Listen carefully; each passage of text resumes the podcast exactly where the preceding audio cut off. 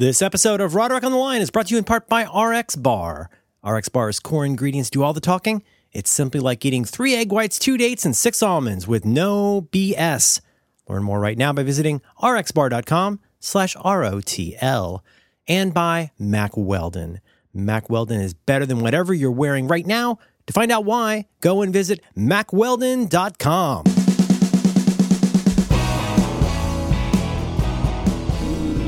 Hello. Hi, John.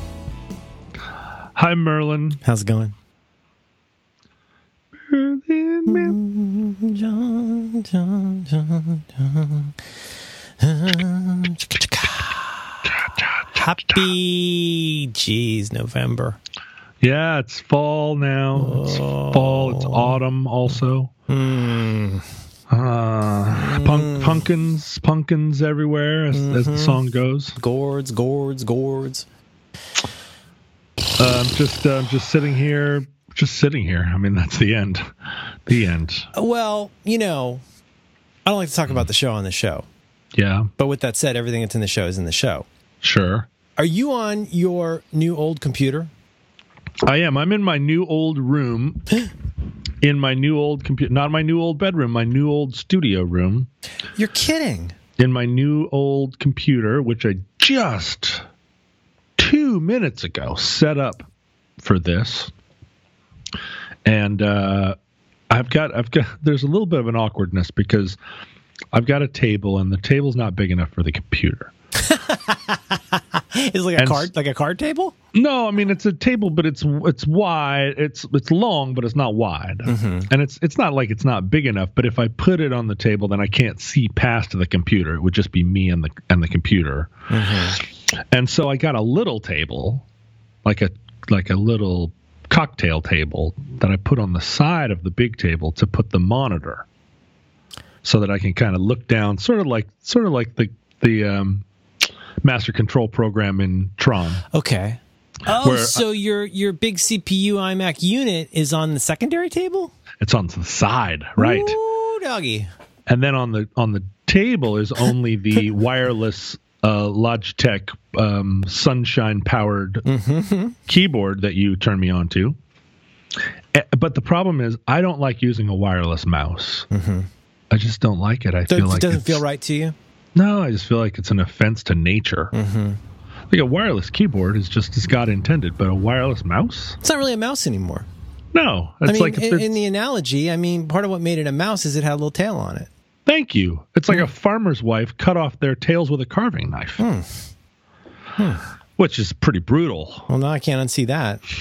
So I like a wired mouse, but the mm-hmm. problem with that is Yeah. I also don't want an offshore mouse, hmm. like a mouse that looks like it was made for a PC.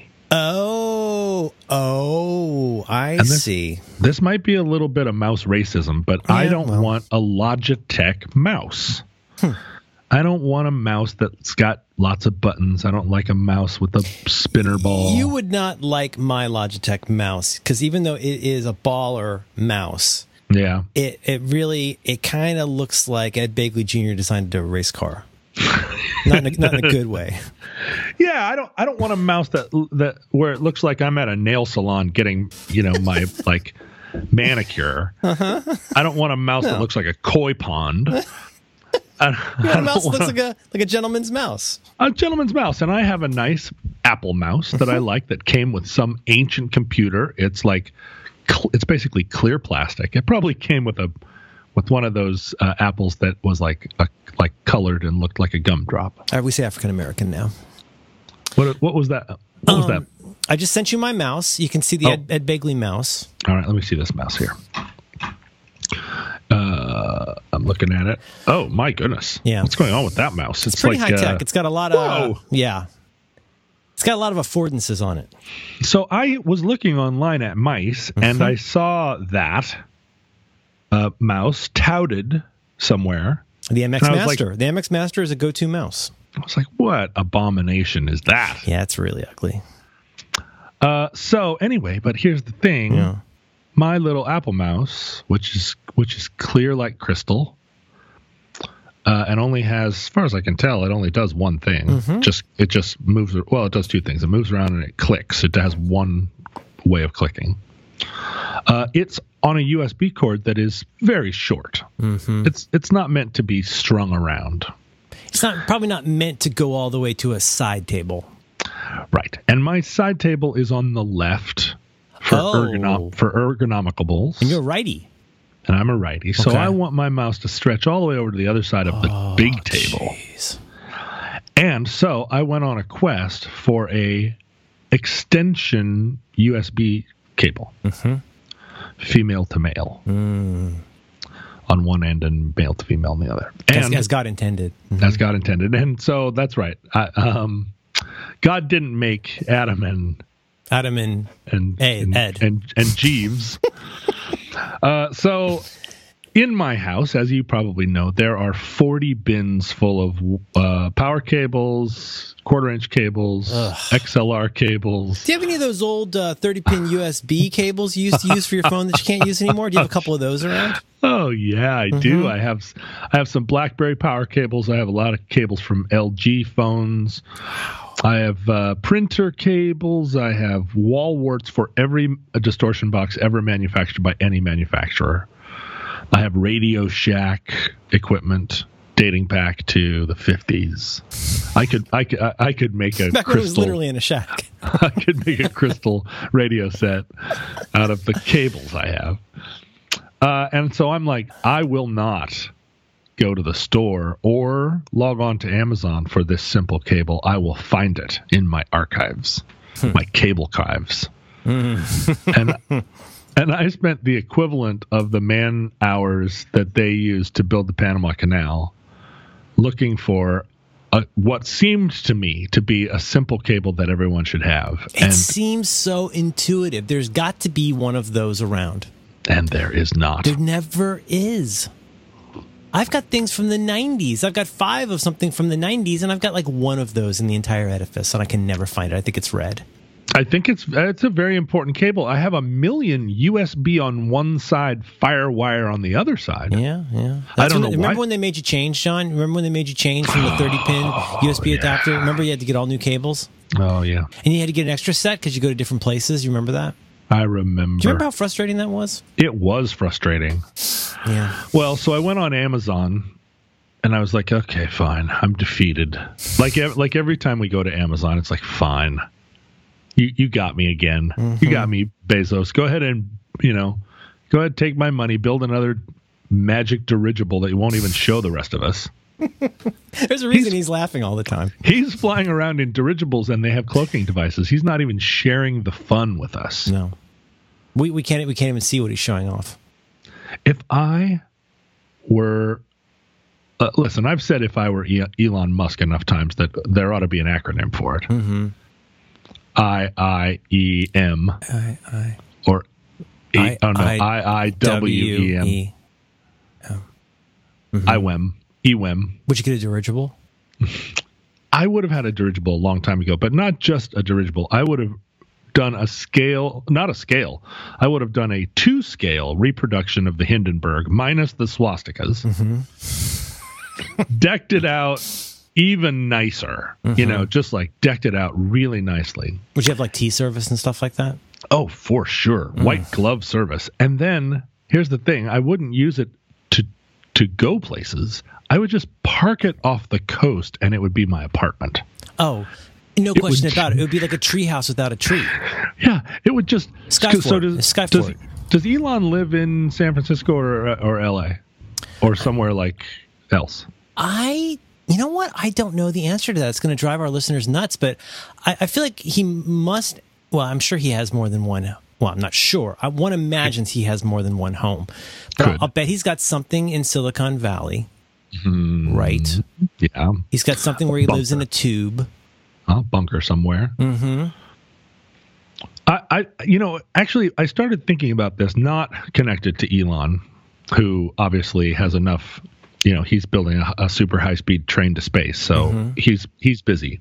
I thought about this when I was interacting with the orbit of that, um, like preppy bro that started Snapchat. Right. rich young kid with a rich lawyer dad who's like just sort of a beach bum starts this thing now he's got a billion dollars and and he's um and, he, and something like a hundred thousand pairs of glasses that he can't move. lol. Lowercase lol. um, but he did a smart thing with his money, I thought, which was he bought up the entire town of Venice, California. And now, even if his company tanks, at least he has all this real estate. I mean, he's became he became the biggest real estate uh, company. Is that true? Santa Monica. He owns so much land. He bought Santa Monica Airport. It's the only true wealth. Right. Mm-hmm. So he just was, you know, like uh, like rather than than just keep that money in sports football teams like Paul Allen. Well, Paul Allen also bought a bunch of real estate. I mean, mm-hmm. real estate, right? Mm-hmm. But so he's, you know, he's doing that thing of like young tech billionaire. He's doing a little bit smarter because he's buying real estate, but I'm sure he's rolling around Venice on a unicycle with six armed guards also on unicycles. Mm-hmm. And I was like, why wouldn't that kid buy have a Hindenburg built for himself?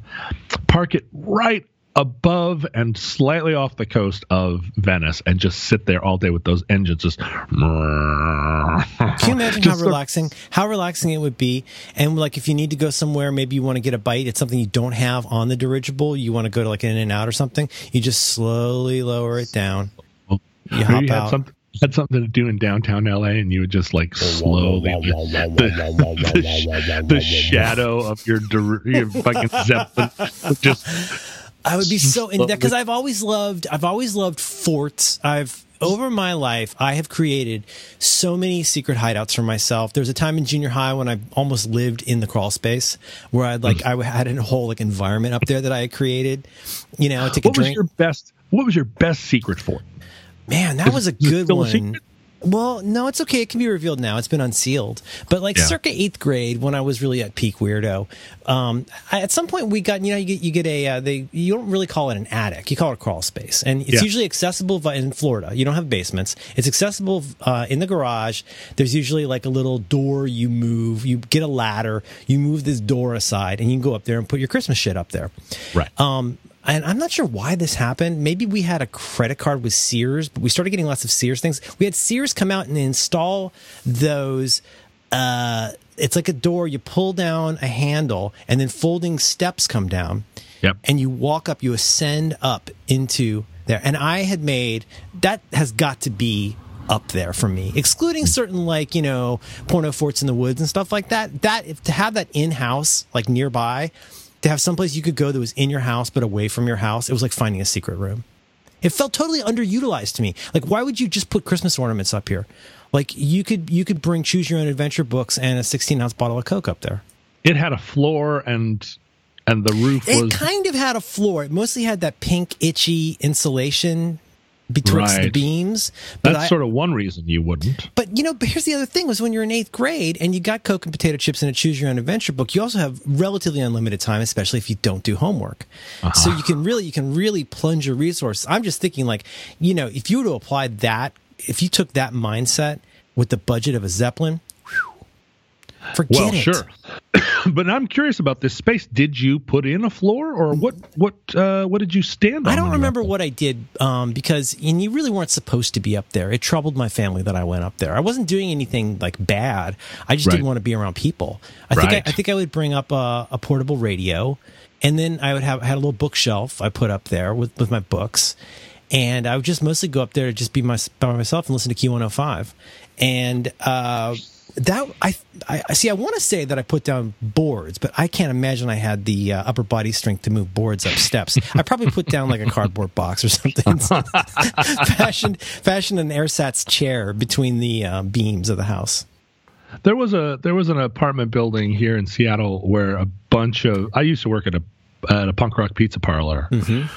and um, a bunch of the pizza parlor people all moved in together into one sort of rickety, old, janky apartment building. Would you call it a squat? Yeah, well, they were paying rent. Okay, okay.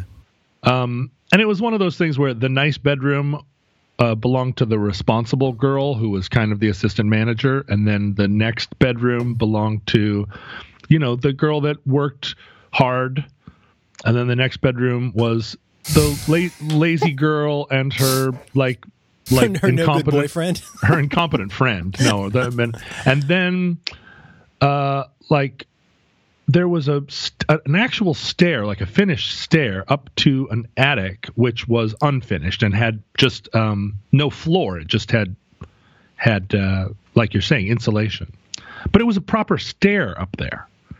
And so a couple of the dudes at the pizza parlor went in there and showed all this ingenuity and and uh, put all this effort and money into buying wood nailing it down and building a floor in this apartment building where I think the rent for the whole thing was probably four hundred dollars. Wow. And then all of a sudden they had they built this like because it was an old building, so you could stand up up there. Um, it was it was a big big attic space. It was a proper not just bedroom. It was a it was the whole top of the building. Wow.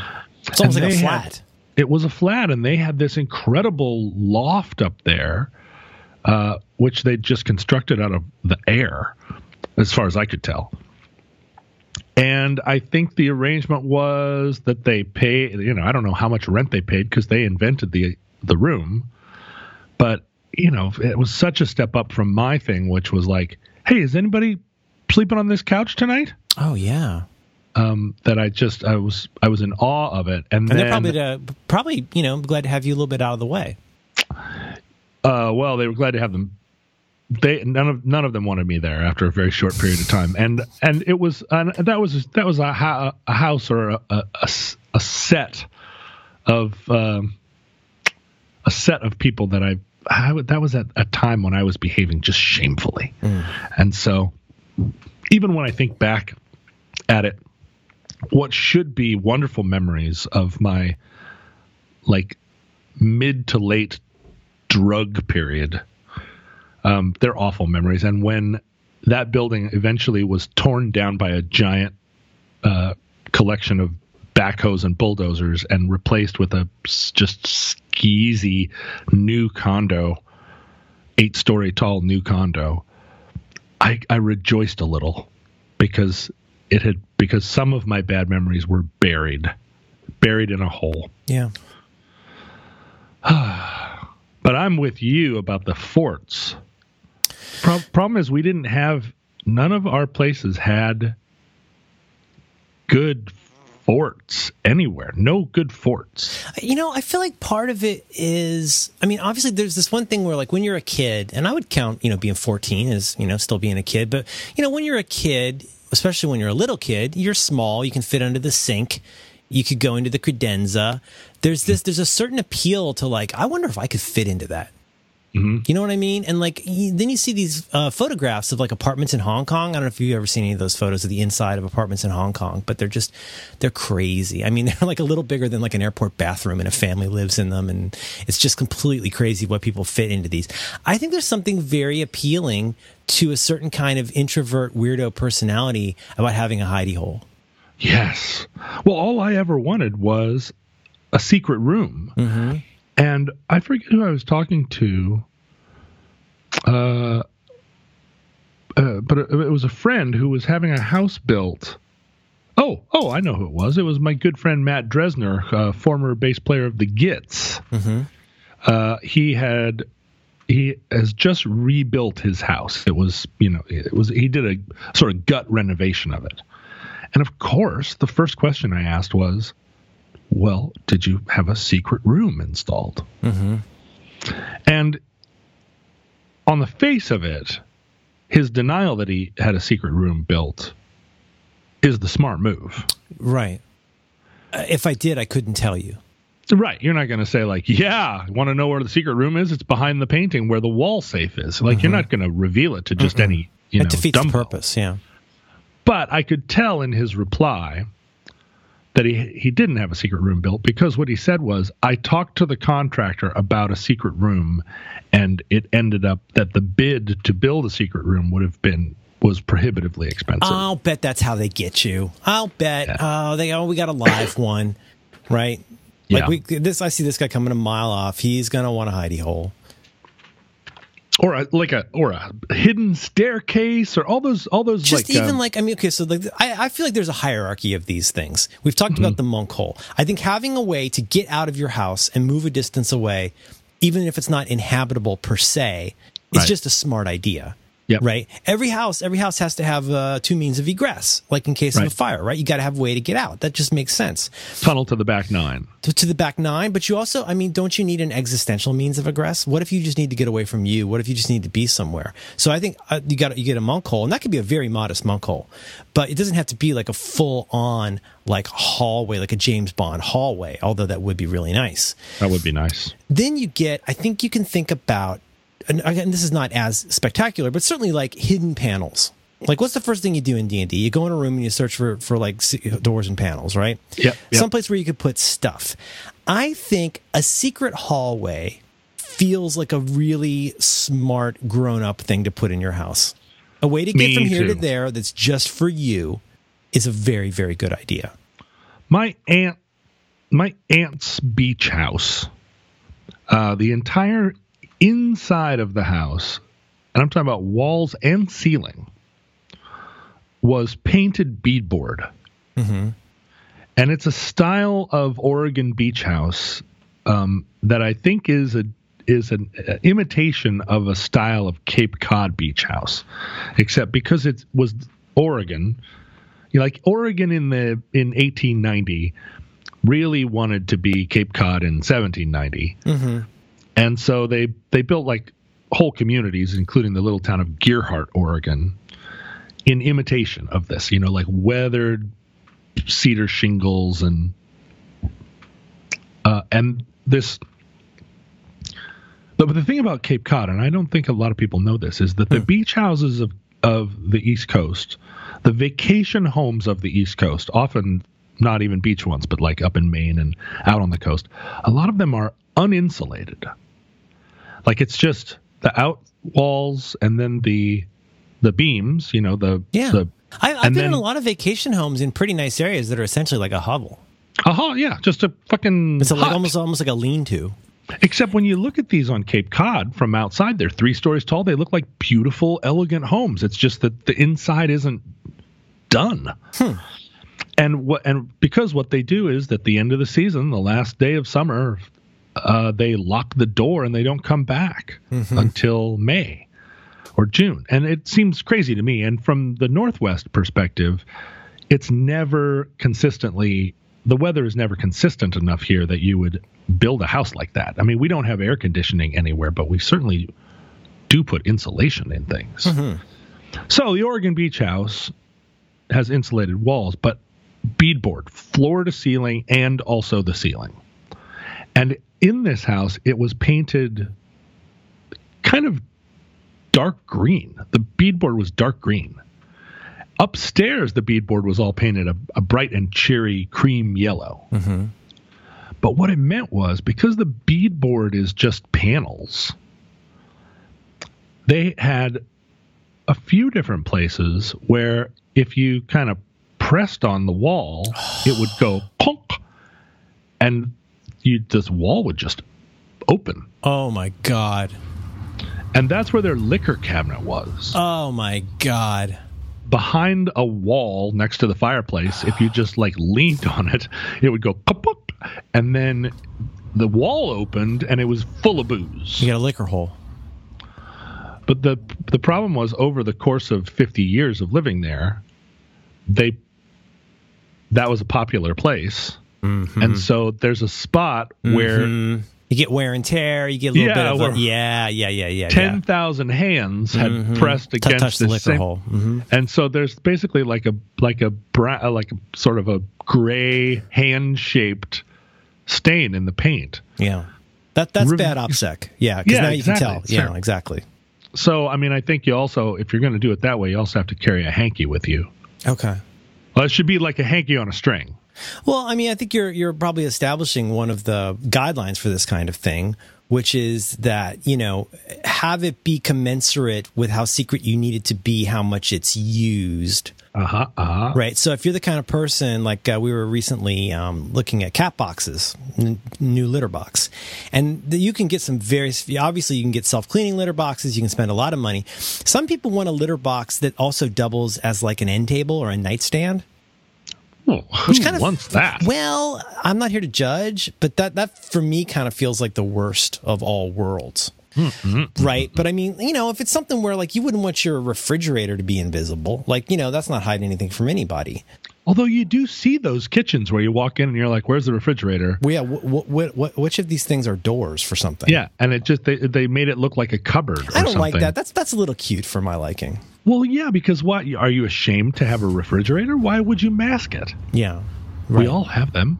Yeah. It's just it's just nature. Mm-hmm, Uh, But like, what? What? I mean, so in the hierarchy, though, then so you got you you move up. You got Monk Holes. I, I know. I realize that Monk Hole is a very ambitious project. You probably want to undertake from the very design of the house. But like, you know, a secret panel, you get into like a hidden corridor. And I would call it a corridor, but like a secret room. It doesn't even need to really. It doesn't need to be like a V for Vendetta room. It doesn't need to be like an entire like like secret den. In fact, I think it would be less detectable from people who are like going and looking at your uh, plans, right? You you don't want it to be too detectable. There's probably some kind of illusion you can use with with false walls and depths and assumptions and visual uh, illusions and tricks. But I'm talking about like a room that's big enough to have like like a like just I don't know, even just like a chair in it. But a place to lay down would be nice too.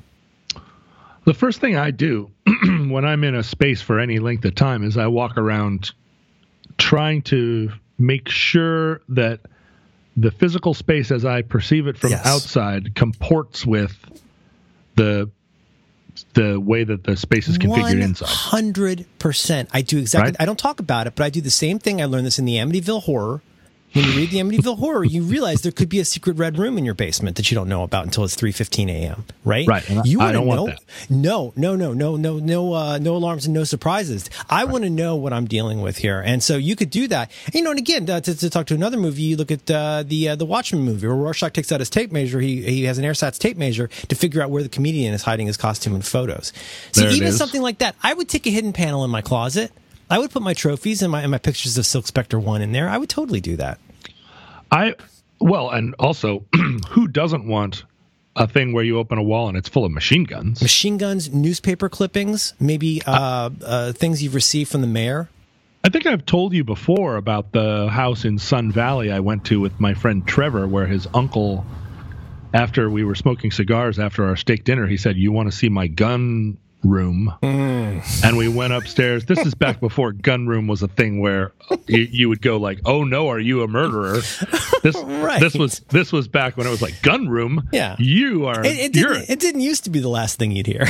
no, it was like you're a top shelf gentleman. And we went upstairs and into his bedroom. He had a big, big house in in uh, Sun Valley, and we walked through some door in his closet, and then through a secret Oh, door come into on. an entire room, a full on bedroom sized room full of machine guns. oh man. and he wasn't a survivalist or anything like that. He was just a rich dude. He was, an, was- he was probably an eccentric.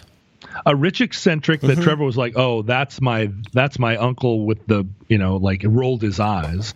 But when we ca- when we went to Sun Valley, this uncle was like, "Yeah, Trevor's here with his friends," and he just like we couldn't pay for anything. He treated us like big shots, Steak and cigars. and he also had a room full of guns Oh. and probably a room full of gold bars that he didn't show us. That's what he showed. Exactly. yeah. This episode of Roderick on the Line is brought to you in part by Mack Weldon. You can learn more about Mack Weldon right now by visiting mackweldon.com. Guys, I'm a huge fan of Mack Weldon's clothes. I buy an unconscionable amount of their stuff using my very own American money. It's true. I'm wearing Mack Weldon as we speak. Don't be creepy. Mack Weldon makes stuff like shirts, pants, hoodies, socks, and yes, their internationally famous underwear. These pieces are all just insanely comfortable. They're sturdy and well made. They fit great. They look very handsome and they feel amazing to wear. Real talk. Today I want to talk to you once again about Mack Weldon's shirts because that's my favorite. That's that's uh, I have so many of these. It's really really weird. They make something called the Pima long sleeve t shirt. I'm not comfortable admitting how many of these I own, but let's just say I have sacks and stacks of them. Many, many. They are literally my daily go to top layer. And unless the occasion demands it, you'll more often than not find me in one of these boys every day. They are the best. Look, right now, you can hear it. That's it. Close. I know this sounds like a weird one, but I love their plain white t-shirts. It's so hard to find a white t-shirt that you like. They get so gross. They're so skinny and they get all balled up and untucked. Mm-mm, not at Mack Weldon. These are hardy, well-tailored shirts with a nice long tail. Keeps it tucked in like you're a big boy. I switched to these last year. Threw out all my other shirts with the disgusting yellow pit stains. Since then, I've never looked back. Mack Weldon. And then, of course, yes, there are their magical underpants. Mack Weldon has a line of silver underwear and shirts that are naturally antimicrobial, and that means they eliminate odor. They want you to be comfortable. So if you don't like your first pair, you can keep it. They'll refund your money. No questions asked. This is insane. Mack Weldon, you guys, listen, please go. You head over to mackweldon.com. Go have a look around. Look at these shirts. Look at these underpants. When you found something you like and you're ready to check out, use our very special promo code ROTL, just like it sounds, ROTL, and you're going to get 20% off your order. Our thanks to Mack Weldon for supporting Roderick on the Line and all the great shows. Right. That's that's the room that he showed you. Yeah. Now, okay, now let me ask you this: Is it? Mm, how does one put this? Where is the line in deciding what you offer up to people vis-a-vis showing your secret things? Because it seems to me somebody who's offering to show you their secret things may not be so good at keeping a secret. Or do you think it's uh, like a false flag operation? He's he's showing you the little gun room. He's never going to show you where the big gun room is.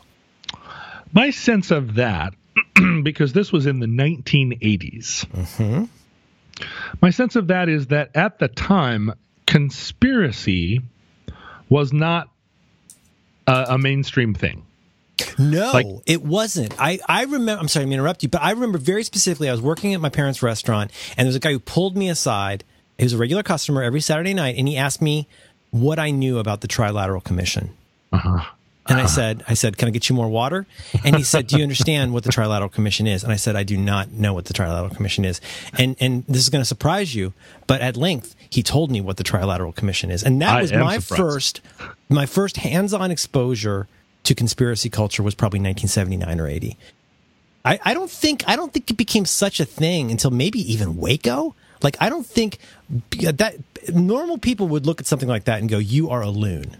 Yeah. Well, because because the the the great conspiracies all were uh, anti-Semitic, right? I mean, you were you had to you already had established yourself. If you were talking about the Trilateral Commission, there was an eighty percent chance that you were going to start talking about the Rothschilds. Oh, and you get into know, like- what Zionism? Yeah, and in a winky winky kind of way. Okay, okay, all right. Um, you know, the protocols of the elders of Zion you got, was J- you like got JFK. Well, so that was right. I think JFK That was, the, first great, probably the first. I mean, after after let's be honest, after the Judaism issue, JFK has got to be one of the first truly great white people conspiracies. Right, where the where the I mean, the CIA, the Cubans, Lyndon Johnson, Mm-hmm. the like uh, the people that managed Wiggly Piggly, like everybody was involved. It's all connected. I have see. Look at this red yarn.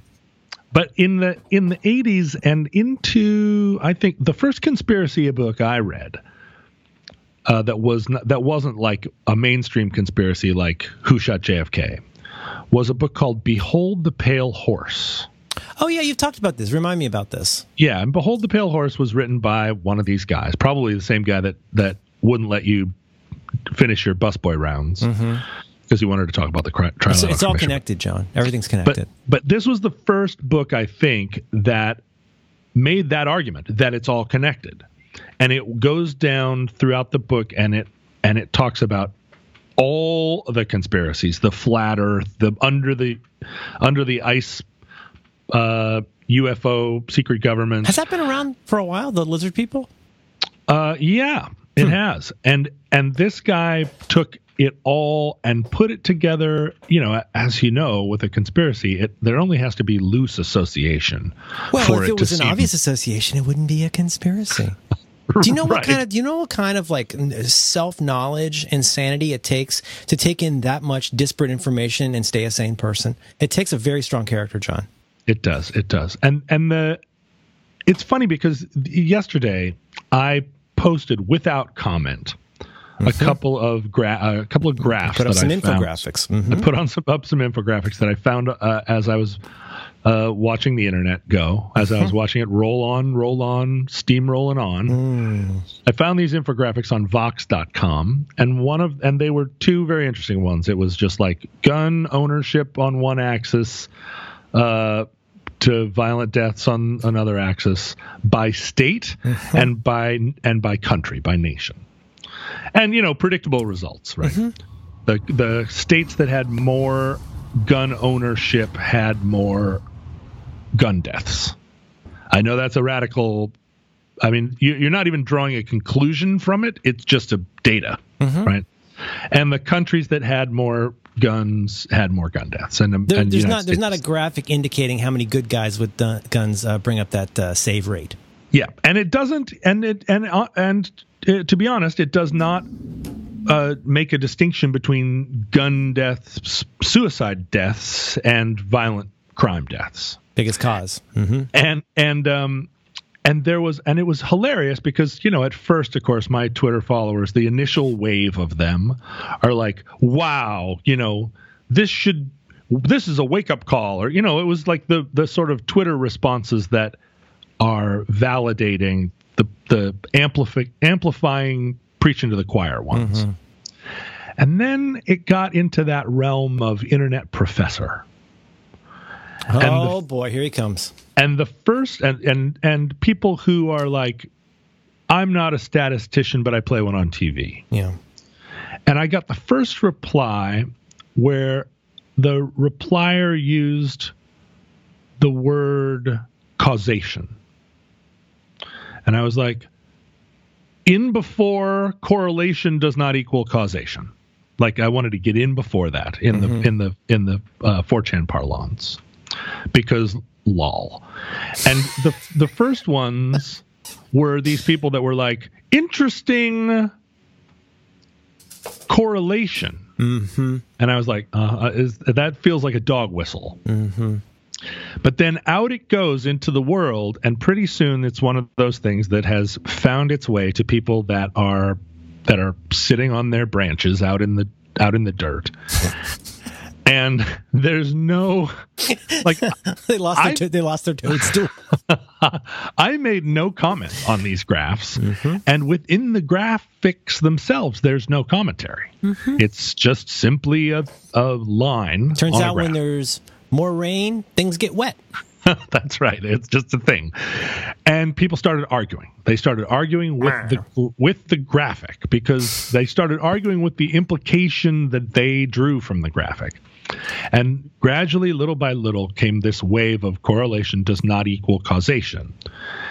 And what that is is the that's another one of these things like ad hominem attack or straw man fallacy uh, where you get a term and it's used enough that it is disseminated out to a group of people that don't really know how to use it but they but now they're employing it as a way of like like during the during the last election the number of times i read the word straw man um, even referring to things that was like, well, that's what? No, that's actually not. I mean, it you, it is a fallacy. It's just not that one. But Well, so it's one of those. It's one of those ones like like uh, the one the classic hit for me is just introducing the notion of hypocrisy. It's one of those. It's in your quiver as one of those things that will just shut down the conversation. And you may Yeah. not understand why the conversation just shut down, but you feel you get to feel like you won because you You- you, said you- you said you said uh, correlation.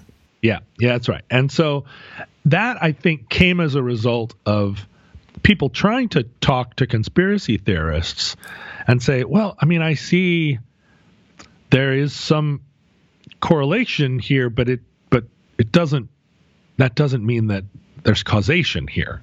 And the conspiracy theorists got that and they were like, hmm, that's that shut me down that time. I didn't know what that meant. So now I'm gonna I'm gonna turn that around Right. and now all the conspiracy theorists are using it or or rather all the like nuts are using it to to argue with graphs Right. argue with like not just statistics That's the price Um, of freedom, John. It was really an interesting. Price of it was freedom. really an, an interesting like three hours because it The you price, just of free, it's price, price of freedom, John. you In order to the- have, in order to have the freedom to have guns for no particular reason, we need to understand that some people are going to die from guns because that's the price of freedom. it is price it of is- freedom. It is the price of freedom. Price well, of and the thing you know the other thing you have to remember is that people die. Oh, that's not You just mean? correlation. Yeah. Well, and the thing You is, go to it's sleep not, when there's no snow, and then, then you wake up and everybody's been shot. That's a correlation. it's not the gun; it's Mm. the bullet that kills people. So what are you going to do, Merlin? You going to make bullets illegal? What are you gonna do? You gonna you gonna you gonna gonna take physics and make it illegal? You can't land on a fraction. Lol. Cars kill people. You going to make cars illegal? Lol. Your argument is invalid, sir. this episode of Roderick on the Line is brought to you in part by RX Bar. You can learn more about RX Bar right now by visiting rxbar.com slash ROTL. This is a new sponsor, and we are very, very excited to have them. I am a fan of RX Bar. Let me tell you a little bit about what this is. RX Bar is a whole food protein bar. And what does that mean?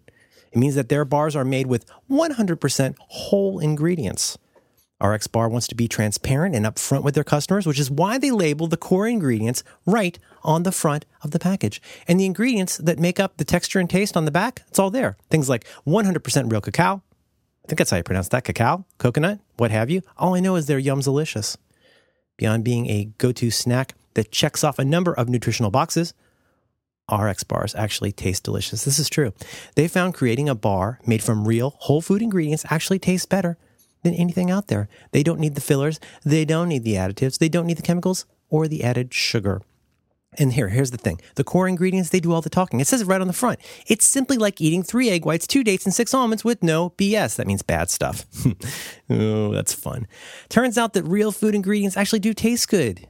You can actually taste the cacao, the real fruit, and the spices like sea salt. Mmm. So whether you like sweet or savory, chocolate or fruit flavors, there's an RX bar for you. 11 delicious flavor varieties, and they're all gluten free, soy free, dairy free, no added sugar, no artificial colors, artificial flavors, preservatives, or fillers. Got egg whites for protein, dates to bind it, and the nuts are for texture. RX bars are great. I here's the thing. I, I my pal Dan introduced me to these things, and I was very skeptical. He told me about this a few months ago. I thought, what the heck, I'll try it. And I got totally hooked. See, I do this dumb thing where mm, how does one say? I forget to eat all day long. It gets to, to be like two or three o'clock. I forget to eat. And what am I going to do? I'm going to go eat like a like a whole like a like a jar of chow mein. No, I go and I have this ready supply right here, right here on my desk. You can hear it. I got these wonderful chocolate sea salt RX bars. I have a pile of them right here on my professional podcasting desk. That one's my favorite. I'll have those for a go-to snack that'll uh, tide me over till dinner. Uh, a lot of people also like the mixed berry and the apple cinnamon. To each his or her own, we always say here on Roderick on the Line, RX Bars. For 25% off your first order, we want you to go over to rxbar.com slash ROTL and use the very special promo code ROTL, just like it sounds at checkout. That'll get you 25% off your first order, rxbar.com slash ROTL. Our thanks to them for joining us as a new sponsor, for supporting Roderick Online, and all the great shows. Yeah. Here's, Next. Here's a, here's a picture of Nick Thune with an hmm. eagle for a hat. Your argument is invalid. So, oh, yeah. so anyway, but I, I- I want to return just for a moment to your search for a cat box. yeah. Have you ever? I've seen a lot of cat boxes advertised as smell free, smell proof. And um, I've never actually seen a cat box in the wild that was truly smell proof. I've seen smell proof self cleaning cat boxes in the wild, but they smell like cat boxes. Yeah. Do you know of in all this technology? So we we put a man on the moon, right? We we have invented the Roomba, hmm Can't put metal in the microwave. but you can't put metal in the microwave. Also, a microwave cannot cook the center of a lasagna no matter how long you put it in there. That's I, I have seen that. Just that's not correlation. That's just a fact. Yeah. So Yeah. oh, you guys are you you're real smart. You got a thousand Oh. RAMs in your computers, Yeah. Figure this out. but how the fuck do you cook the inside of a of a, a lasagna? You can't do it. Yeah. But why has there not? Why has Elon Musk or someone or the or the dude bro from Snapchat. Yes. Why did he make those sunglasses instead of actually inventing a way to own a cat and not have your house smell like a cat's anus? Oh, let me piggyback on that. Why would anybody spend money putting in fucking granite counters in their kitchen when they could use that money to make a secret room? Whoa. Right? Oh, how about I, I you know what? I want everything in my kitchen to be invisible. I don't want doors. I don't want to see doors, but I can't, I can't afford a hidden room. Here's the thing. Uh, I think there's two ways to look at smell, at least two ways to look at smell. And the one way, the one that people think about is, ooh, my cat makes a tinkle and a duty in a box, Right. and I don't want to smell it. No. right? I think that's when most people talk about that. I think that's what they mean. In our case, it's that uh, as much as one does not want to be led around by one's cat, one's cat decides whether or not that box will accommodate its blessing. Oh, and I see so, what you're saying. And so the other kind of smell is, Ew, maybe the cat doesn't like the way that thing smells. So although the, the pleasant knock-on effect of frequently changing or, uh, you know, sifting out the cat box, a nice knock-on effect of that is your house does not smell like ammonia as much. But Right. the important thing is you make sure you maintain a high level of mm, confidence and dignity with your cat, that your cat knows that, that he or she or they can, can go into the box Mm-hmm. and offer up their blessing in a way that won't be disturbing to them. Has it ever occurred to you, or does it appeal to you at all, to be one of those people that teaches their cat to crouch on the toilet seat and go to the bathroom in the toilet? I'm intrigued by the people who do. And I, I've uh, I've done a little bit of scholarship about cat training. I don't I don't hold that it is impossible. Uh, it's probably difficult, but I think if you if you're the kind of person that really wants to train a cat, maybe you can. Or more importantly, maybe you can convince yourself you've trained the cat. if you're the kind of person who wants to think that you've trained a cat, yes. I like that. It's kind of it's a kind of feline suggestibility. I'm not against it. I'm not saying it doesn't exist. Don't don't email me. Yeah. Uh, but what we were looking for was we have an old cat who's who's got a lot of problems, and um, at one point, uh, why did we do this? Basically, we wanted to have a box that she would enjoy using, and that we ideally wouldn't have to see and smell. So we've tried some different ones. Now we're going to get a lot of letters about this uh, because you Uh-oh. can actually plunge a lot of money. I have friends who have the very expensive self cleaning boxes that look like a space capsule, Uh huh. and you can spend you can spend four figures on something like that. And those work. They are they're useful Well, they, devices. see, they, they they think they work. They tell you that they work, but I mean that's a lot like training a cat. yeah, right. That's the thing, right? They tr- they tell you it works, but how much how much side maintenance are they doing that they're not acknowledging? John, is there any chance that it could just be cat correlation? uh, cat correlation is not cat causation. It could be a cat availability heuristic, right? It could What- be a cat confirmation bias. It could be a cat hominem argument. Well, there it is cat confirmation bias because they're uh, trichinosis. Tri- Tryptoplasma trichinosis, and also, yeah, you know, I mean, like, uh, you know, uh, who knows? Who knows? the cat has you convinced that the smell Mm-hmm. of the cat is important. Hmm. Right? The cat the cat's like, You love the smell, you love the smell. So maybe, hmm, who's training whom? Maybe Who's training who? question. That's a, that was uh, one of my favorite late period Aretha Franklin songs. Hmm, who's training whom? Who's training whom? Ooh, ooh, ooh, ooh. I don't know why we have animals in our house. I, I but the idea of having like the, the some of the photographs of these cat boxes are very very funny. Just like the idea, like you got your lamp up on the table and you see this little head sticking out. Oh yeah, this is my ship box. I put a light on. I, I I visited a cat last night Oh, that I used to own.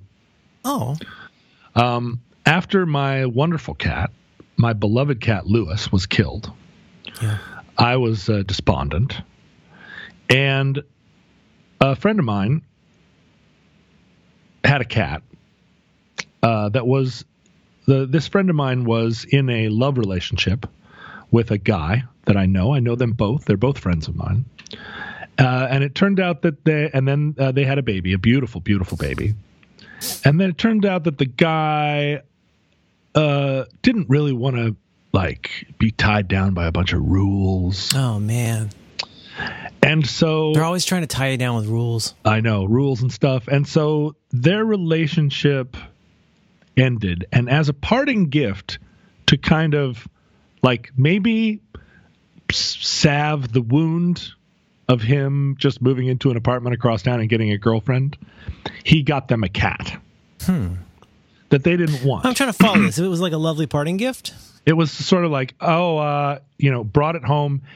gave the cat to the little girl, like, "Sweetie, I got you this wonderful gift." And you the- take care of this now. yeah, and the mom was like, "We didn't want a cat." Yeah. And if we had wanted a cat, it wouldn't be that cat. We didn't even get to choose the cat. And he dropped the cat off and then was never seen again. At, That, at that's least definitely terms, a certain kind of genre of gift. Here, you have this. yeah. And it, and it's not that he was never seen again. I see him all the time. It's just that he never was seen again in the context of the cat. and He's an this was absent cat father.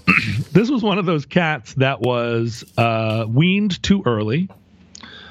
Uh, it ha- it's a cat whose head is too small for its body. Oh no. Not like microencephaly cat, Hypo, but just hyposeph- oh, mic- oh, I, micro. Okay. Oh, nanocephalic. it, it was it was just a you know some cats have proportions like anybody else, and I don't want to body shame this cat, but it's just like an Good for like you. It, it's not the prettiest cat, No. right? No. And what You and wouldn't, you we- wouldn't have picked it to bring into your home forever. this is not a cat I would have picked. This is a cat that my mom would suggest that you drown in a river. She's from Ohio. She is. She had 20 cats living under the corn crib, but that's a different thing. Um, and so the cat was one of those cats that if you touched it the first time, it would purr. If you touched it the second time, it would like rub up against your hand. And he, if you touched it the third time, it would grab you in its claws and bite you. I'm not a I'm not a cat psychologist, but you think that comes from the weaning too early? It sounds like it has trust issues. In addition to have a tiny, uh, a tiny head, it sounds like it's got trust issues because a cat is ultimately a wild animal. It wants to be That's wild. right. That's right. And this cat did have trust issues. This cat was purchased or scavenged by this guy who immediately handed it over to a one and a half year old. And Boy, how did uh, that day start? and uh, and a woman that didn't want it there. But I think it was already this way. So the cat stayed with them for a while. And, was the guy gone at this point, or was he still in evidence? No, no, he left He immediately. brought a cat into the house and like dropped it off and said, "Here, this is me now." Like this is this is your new right. this is your new dad. Your new, No, no, no. I mean, I think he sees her on Wednesdays and Sundays, but that's, the cat that's nice. That's sweet. And the and so uh, this little girl, you know, these are progressive people. These are good friends of mine and progressive people, and they were uh, one of the uh, uh, they were one of the parents who uh, taught their pre-verbal child sign language Oh, right. because of the you know because of the understanding that a child can communicate before they can talk. Mm-hmm. And so they taught the the baby how to sign like hungry and tired and Stop cold and- condescending to me. mad Mm-hmm. and like you know you're not the boss of me and whatever else um and so uh the mom my my my pal came into the room one time to find the cat like claws in each side of the baby's head like like cat biting the the the baby's pate He made the baby into prey. While the baby was signing frantically signing oh, stop stop Oh stop no, stop no! I hate that image. it's terrible And the cat didn't stop because the cat didn't speak baby sign language. the cat did not speak baby sign language. They should have the taught. See, they should have taught the baby cat sign language. ba- well, this is the thing. They taught the baby sign language. They didn't, I guess, communicate to the baby that she needed to be looking at someone while signing, uh, and uh, so that they could see her. She was Oh. She's just like signing. she's talking to stop. herself, talking to herself with her hands. Yeah, she was talking to the to the walls. And so the mom immediately called me and said, "We need your help." Uh, and that help is get this cat out of here. Got to do an extraction. And I said, I'll be there in 15 minutes. Mm-hmm. And so I came over with a, um, I came over with a Your cardboard. purpose-built cat extraction vehicle. That's right. I had a, it was a, it was like a geek squad. It's not a siren. uh, it actually Volkswagen. meows. It actually does meow.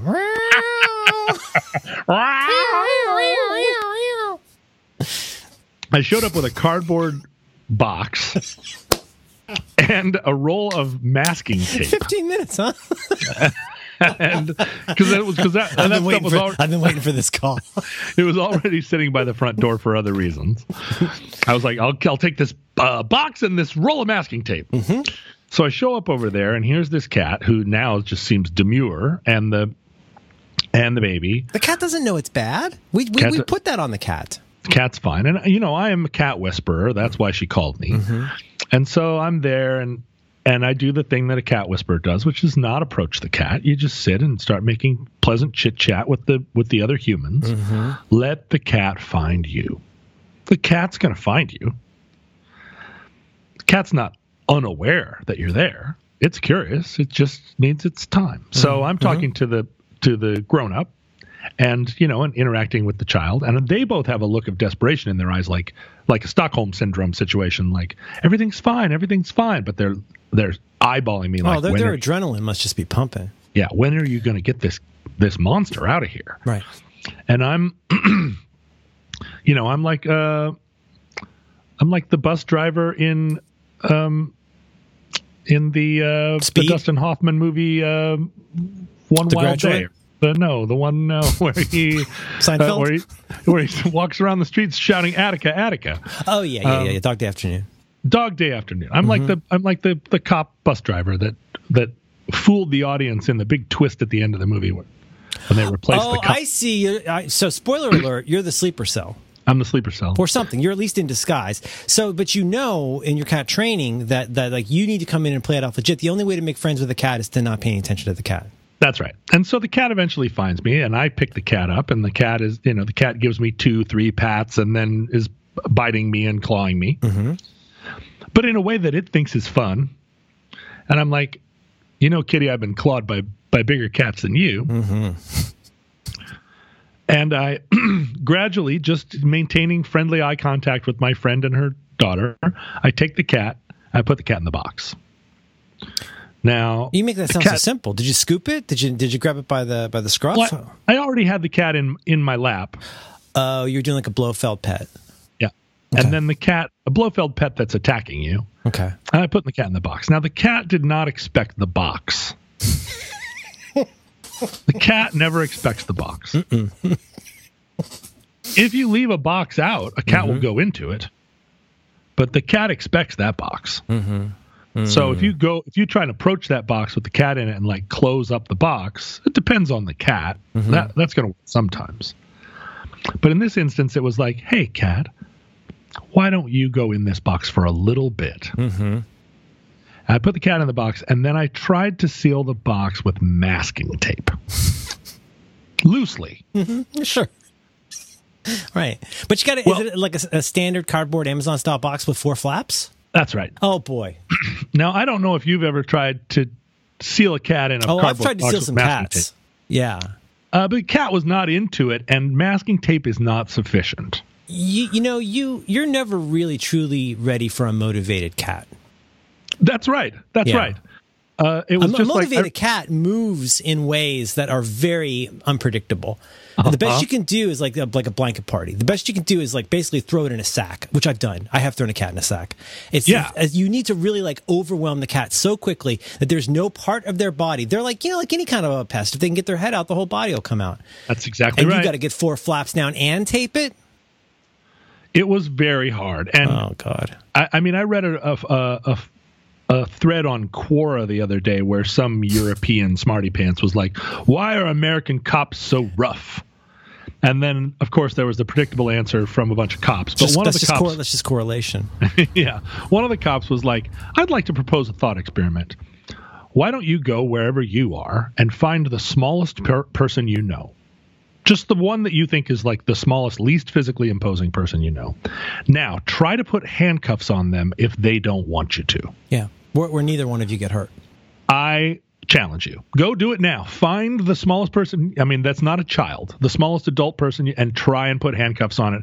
You're saying uh, you go and apprehend a twink. well, now that's not a word we can use anymore. We don't use that word anymore. I can't say twink because it's not part of Okay, your culture. okay. Let's say you've got to um, you get a Apprehend a- you get a slender boy. Uh, yeah, probably like can't- a- that, that sounds bad. Too. uh, I don't. I don't Maybe we should so. avoid the whole cop thing. Let's just agree it's very difficult to get a cat into a box. And So it. I get this cat in the box. I put enough masking tape over it that it is just an initial level, and are, are maybe at- paws coming out of the crack?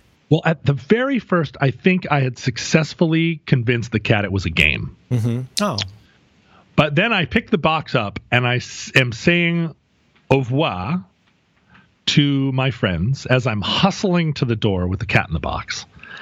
And the cat then realizes the jig is up. Hmm. and oh, he's now trying to got get nothing to lose. he's trying to get out of that box. Sure. And once we get outside, I don't want to let the cat out of the box outside because it's not an outside cat. So I'm on my way to the car and I'm trying to keep the cat immediately has nine paws right? Like how are how do how are all these paws getting out of this box? There's like I can count nine paws as it's just thrashing and roaring. Well, I get it to the I get it to my car and I get the cat in the car. And then I don't care if it gets out of the box because the car is a contained environment. All I have to do is get the cat in the box one more time. I get it in the car. I take it, I, I and I get in the car. Okay. And she puts a bunch of cat accoutrement in the trunk. And she's so grateful. She's like, "Thank you, thank you Oh, so you've collected much." all you've collected all the cat's things. all the cat's luggage Okay. in the trunk. Cat and I go home. The cat is walking around my car, rowering at me. I'm only grateful that it is a girl cat because she's not like pissing on everything mm-hmm. in, in that kind of fury piss that only a cat can do. Mm-hmm. Like a dog does a defensive spray Or a scared spray. Or scared spray, right? That's, but a I think that's not- I think that's the that's what a cat does when it feels threatened. but a cat's an asshole, Yeah, right? cats So are all assholes. it feels threatened just because you're like you put it in a car in a box covered with masking tape. Anyway, I get it home, and um, I get the cat in the in the house, and the cat and I began to live together. Dun, dun, dun, dun, dun. And the cat, Did you reach an accommodation? well, so so the cat is named Lucy, and I could never separate the cat's name from Lucille Van Pelt because they basically have the same personality. The cat is deceptive. The cat is like, you know, like it's one of those cats where you wake up in the morning, you stumble down the stairs, uh, pour yourself a cup of ambition, yawn, stretch, try to, you know, come to life. And this cat leaps out from behind, leaps out from its secret room, which you weren't even aware existed, and claws the shit out of your ankles while you're not ready. And now you're in a Clouseau and Cato type situation. It's exactly right. Where the cat the cat thinks that it's funny to come attack you and then rage off into the night. And so you're always walking around the house with your ankles and wrists are are always like covered with scratches. And you have I mean I had cat scratch fever the entire time. Cat scratch fever. It's better than Wango Tango.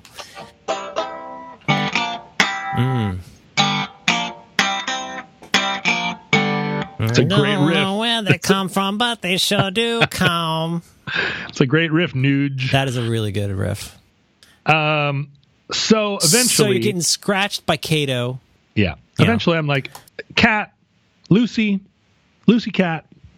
She lived here for about six months. I was like, Lucy, I just, I find this relationship just isn't going anywhere. Like, I'm not falling in love with you. I mean, I fell in love with Lewis the day he showed up.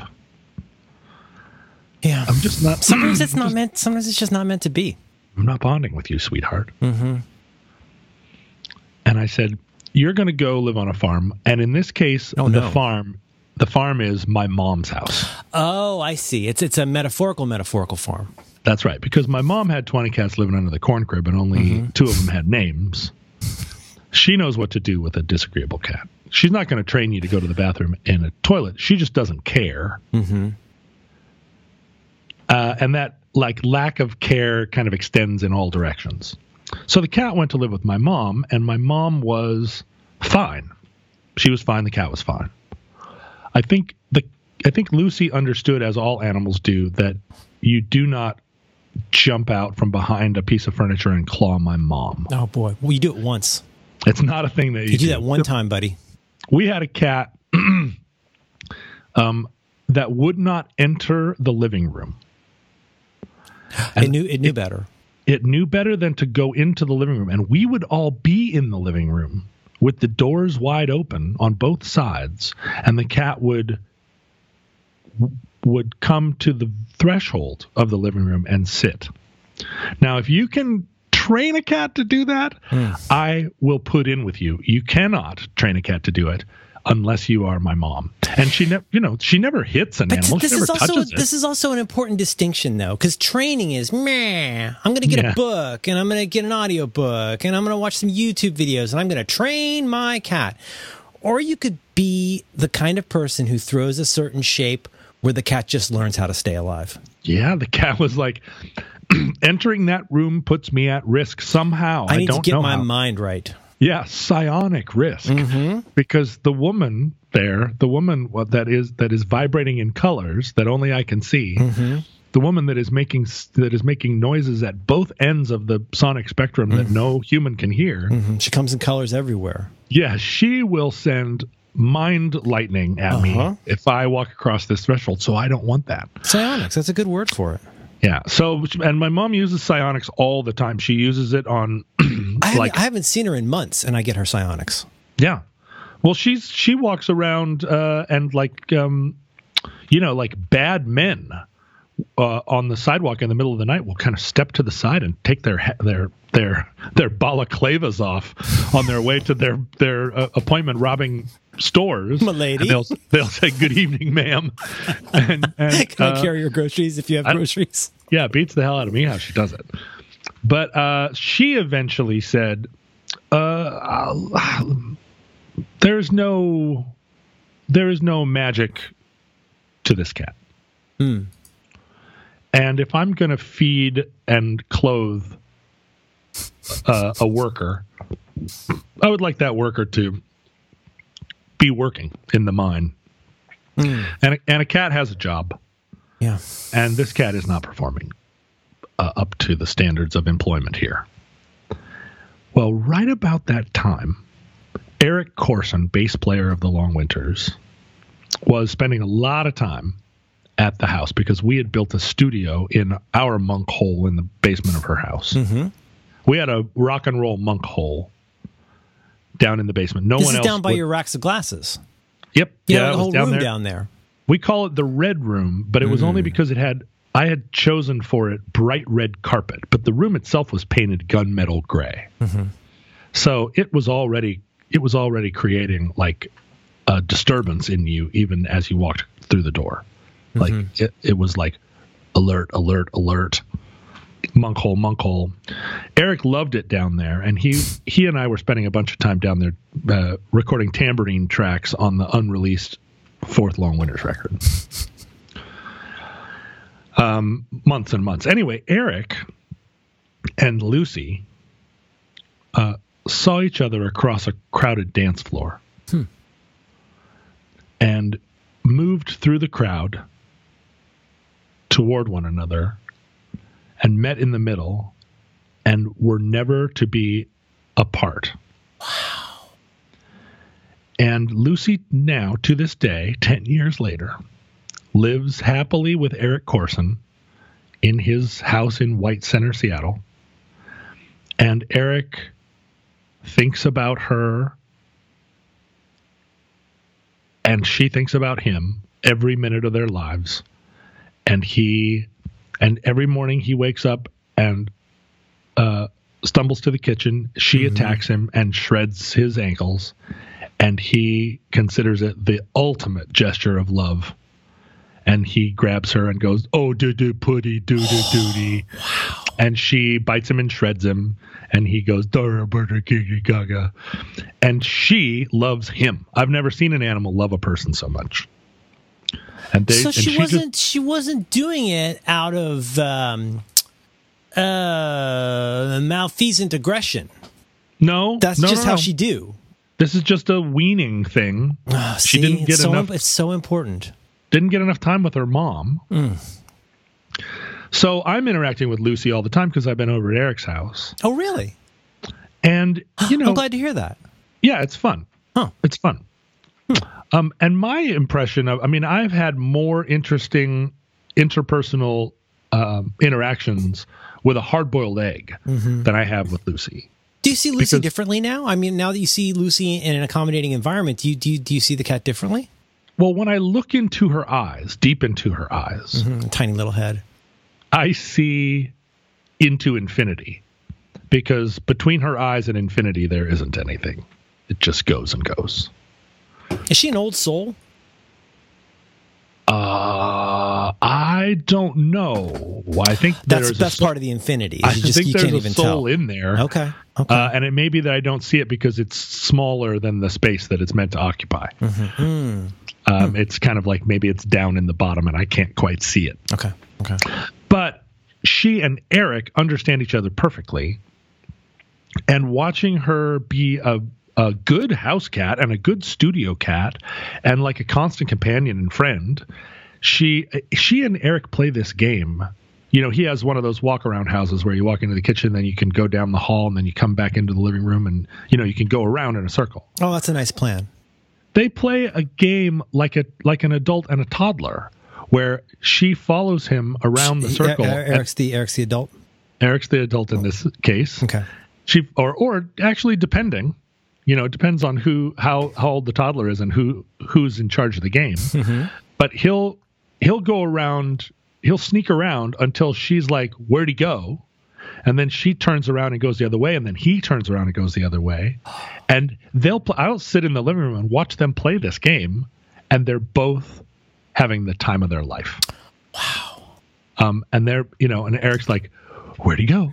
Where where's the where's the kitty?" And she's like looking around this corner, look, and then she's like, "I'm gonna get him this time," and goes this way, and I'm like, "This is amazing." I I I feel like this is a YouTube channel. Uh, that like that they just haven't discovered yet. I mean, this this could be a YouTube channel that had 40 million views. Yeah. Oh, n- no Uh, question about it. He'd be he, well. They they would both be huge stars. So, and of course, in in Japan, a fat cat with a tiny head, there's probably a whole word for that. There's a word, and there's a fan fan group. You could probably get a pillow like that you can sleep with. Get a pillow with it. Fat cat with a tiny head in a bikini and a tiny bikini. Spiky blue hair. um, but it was it it it has taught me, you know, it has taught me to believe in happy endings. Oh, I should say so. Because a- I, here- I did not see it going this way, John. No, I I kind of like that. It seems like you just fired into the sun. My God. I was prepared to take Lucy down to the Washington State ferry system and take her on a ferry and then leave the ferry without her. And after a while, the people that work on the ferry would, after about three trips, I think they'd be like, "Is there a cat on this on this ferry?" Yeah, it's like it's like a And little then- monkey's paw. Yeah, and then they would find a home for her. Right. This is yours Or- now. Mm-hmm. Yeah, that's right. A car would get on, and the cat would jump in the car. I mean, whatever it would be, it'd be it would be one of those great adventure movies. But that's not what happened. It turned out that that all Lucy needed was Eric, and all Eric needed was Lucy. Hmm. I don't like to talk about this because it reveals something about myself. Well, it reveals a lot of things about myself that I'm just, it's not very on brand for me, I hope. Okay. We heard that there's a thing you can get. When you have a pet, especially a cat, you hear about things that you can get. You hear about this from like news groups. Yes, sure. Friend circles. You you hear about like, oh, you should get it this kind of scratching post. You should get your cat this kind of a bowl so it doesn't get whisker fatigue. You should get it this kind of a box. You should get we heard about something called comfort zone. Comfort zone, it looks like one of those modern uh, air freshener things, like a Renuzit kind of thing where you plug it in. And Yeah. basically, it claims to release a relaxing scent that relaxes the cat. we bought these. I didn't see that going Neither did I, that way. John. Ask me, ask me a couple years ago if I would have seen this coming. Ask me if I'd have four. Uh, and so we got these, and because Are they different scents or is it the same scent? I don't know. I'm not a cat.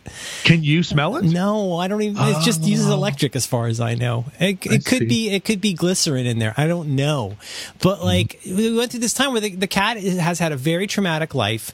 She was bullied. She's old. She's funny looking. She's got a lot of problems. And then sometimes she'll just stand in the hallway and do this. meow, meow, meow, meow, meow, up to up to thirteen times. Often at four in the morning.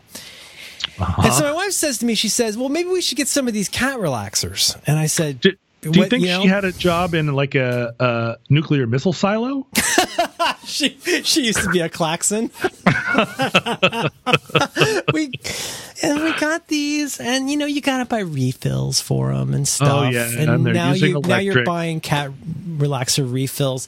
We used it for a while. It ran out. I didn't give it much thought, but it was determined by members of our household that it made a difference.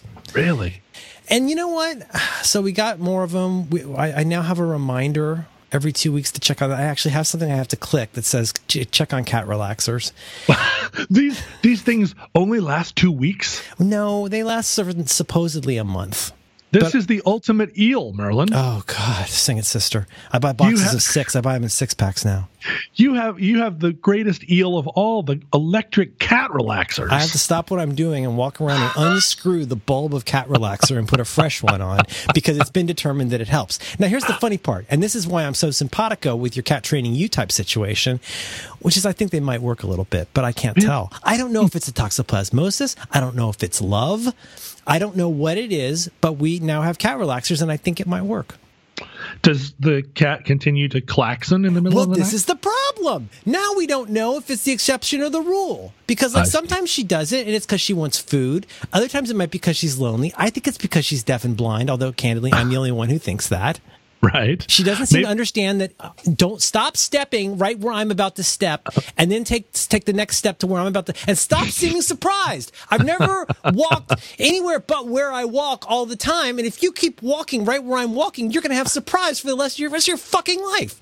Yeah, yeah. So that's the thing do, I do now is do I think, refill those. Do you think it could be whisker fatigue? Well, we got the rules for that.